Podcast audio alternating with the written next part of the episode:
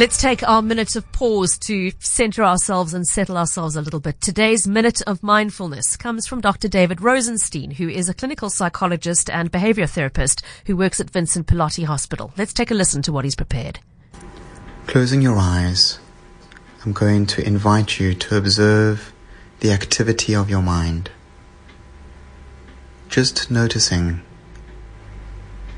what comes into your mind what pulls your awareness in one direction or another. So just noticing what is there right now without judgment, trying to control it or make it go away.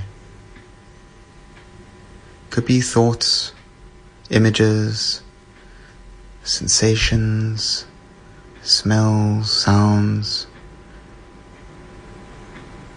a feeling or an ache in your body or a sensation in your body. Just be open to whatever is in your mind. Observing, perhaps seeing a change a move from one mental object to another. Perhaps noticing many different mental contents, thoughts, images, and sensations.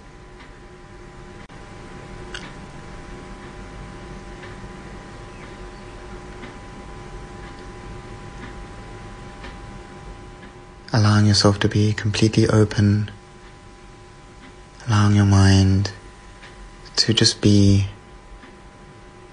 and whatever comes into your mind, to be there. Letting go. Bringing your awareness down to your feet, where your feet are, and feeling them being aware of your body, being aware now of your breath, and gently opening your eyes and bringing this awareness into the rest of your day.